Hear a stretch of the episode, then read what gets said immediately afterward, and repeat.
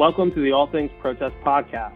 I'm your host, Christian Curran, and today I'm joined by my co hosts, Olivia Lynch and Rob Sneckenberg, to talk about past performance issues and to highlight some key decisions from 2021 in this area. So, past performance is, of course, a key factor in many evaluation schemes, and it is very important as a contractor to pay close attention to the legal developments in this area to really ensure that you're maximizing your potential for a positive evaluation and also avoiding issues that could disqualify you from procurement. So on past podcast webinars, we've discussed key issues in this area that consistently pop up. And generally speaking, most of the law here really boils down to this. Offerors need to clearly delineate how the past performance or experience they're proposing relates to the entities that are performing the work in the proposal.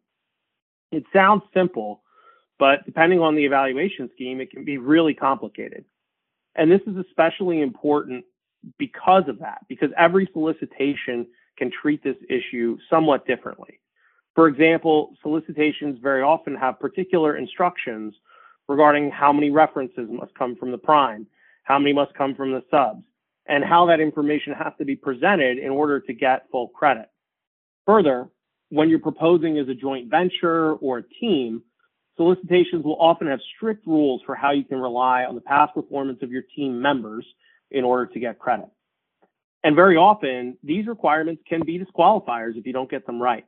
So, with all of this in mind, we want to highlight two decisions from 2021 that reiterate the importance of these issues and that demonstrate that both offerors and the agency really need to pay attention in adhering to the particular requirements in the solicitation. Rob, can you walk us through the first case? Sure, Christian.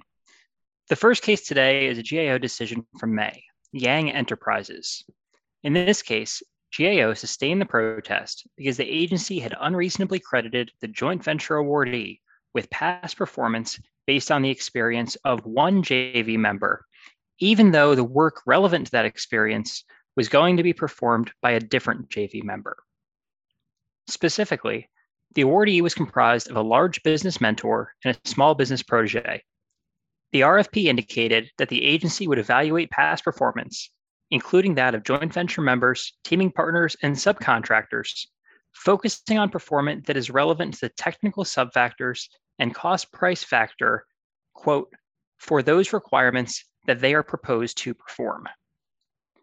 Now, the protester alleged that the agency unreasonably credited the awardee with past performance of the large business mentor, when in fact the small business protege would be performing those relevant functions on the contract. The agency didn't dispute that the large business wasn't proposed to perform the functions relevant to its past performance, but argued that it wasn't required to downgrade the JV's past performance based on this issue.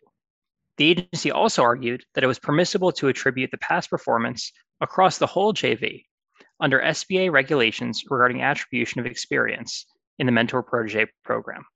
But GAO disagreed.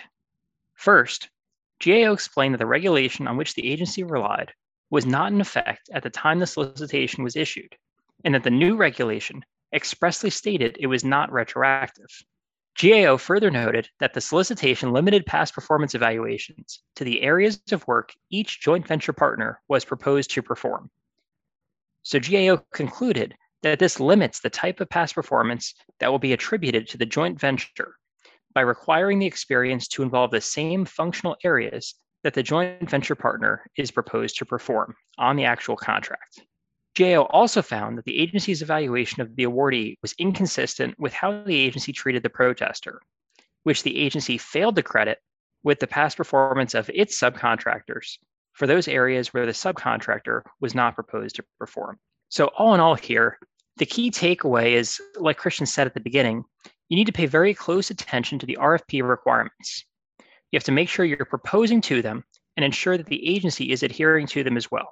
And in a situation here where the solicitation limits what will be credited as past performance to specific joint venture or teaming partner or subcontractors, you need to make sure that your proposal is following that.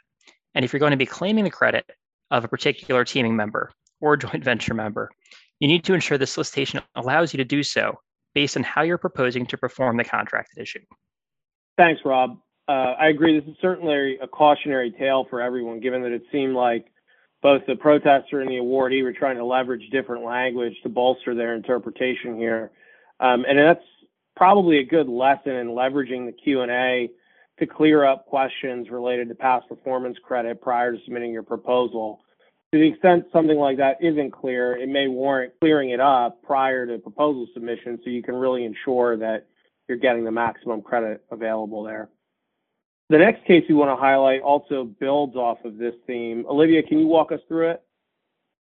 Sure. So, in a decision from the beginning of this year out of GAO, FreeAlliance.com LLC, Ratus Software LLC, Ratus CTA, Mobomo uh, LLC, um, GAO sustained this protest in which it determined that the agency applied an unstated evaluation criteria when the agency assigned the protesters' past performance references weaknesses for not independently demonstrating experience across all five pools of work described in the RFQ.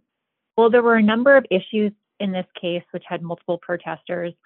On the past performance front, one of the protesters, Mobomo, argued that the agency unfairly assigned weaknesses to its past performance quote based on unstated criteria. Specifically, Mobomo argued that the RFQ did not require each past performance reference to independently demonstrate experience across all five pools of work contemplated by the RFQ, and that the weaknesses assigned on this basis were unreasonable. Relevant here, the RFQ only stated that for past performance, a quoter only had to identify projects similar in scope to the requirements identified in Section 5.0. GAO agreed with the protester, noting that the solicitation did not advise vendors that each past performance reference was required to address all five pools of work, or that references that did not address all five pools of work would be assessed weaknesses. So GAO found that the agency's conduct to the contrary here, assessing weaknesses to Mobomo on this basis, was unreasonable. As with the first case, the, the key takeaway here is that offerors need to pay particularly close attention to how the past performance requirements are defined and are to be applied. While there may not have been a specific requirement to demonstrate experience across all five pools for each references in this case, the agency just as easily could have made that an explicit requirement and that would have flipped the script here. And to the extent that an offeror thinks that, you know, requiring experience across, for example, all five pools would be potentially unduly restrictive of competition, uh, that would be something to clear up either through a pre-award protest or through the, the Q&A period. Thanks, Olivia. This is another interesting and important one.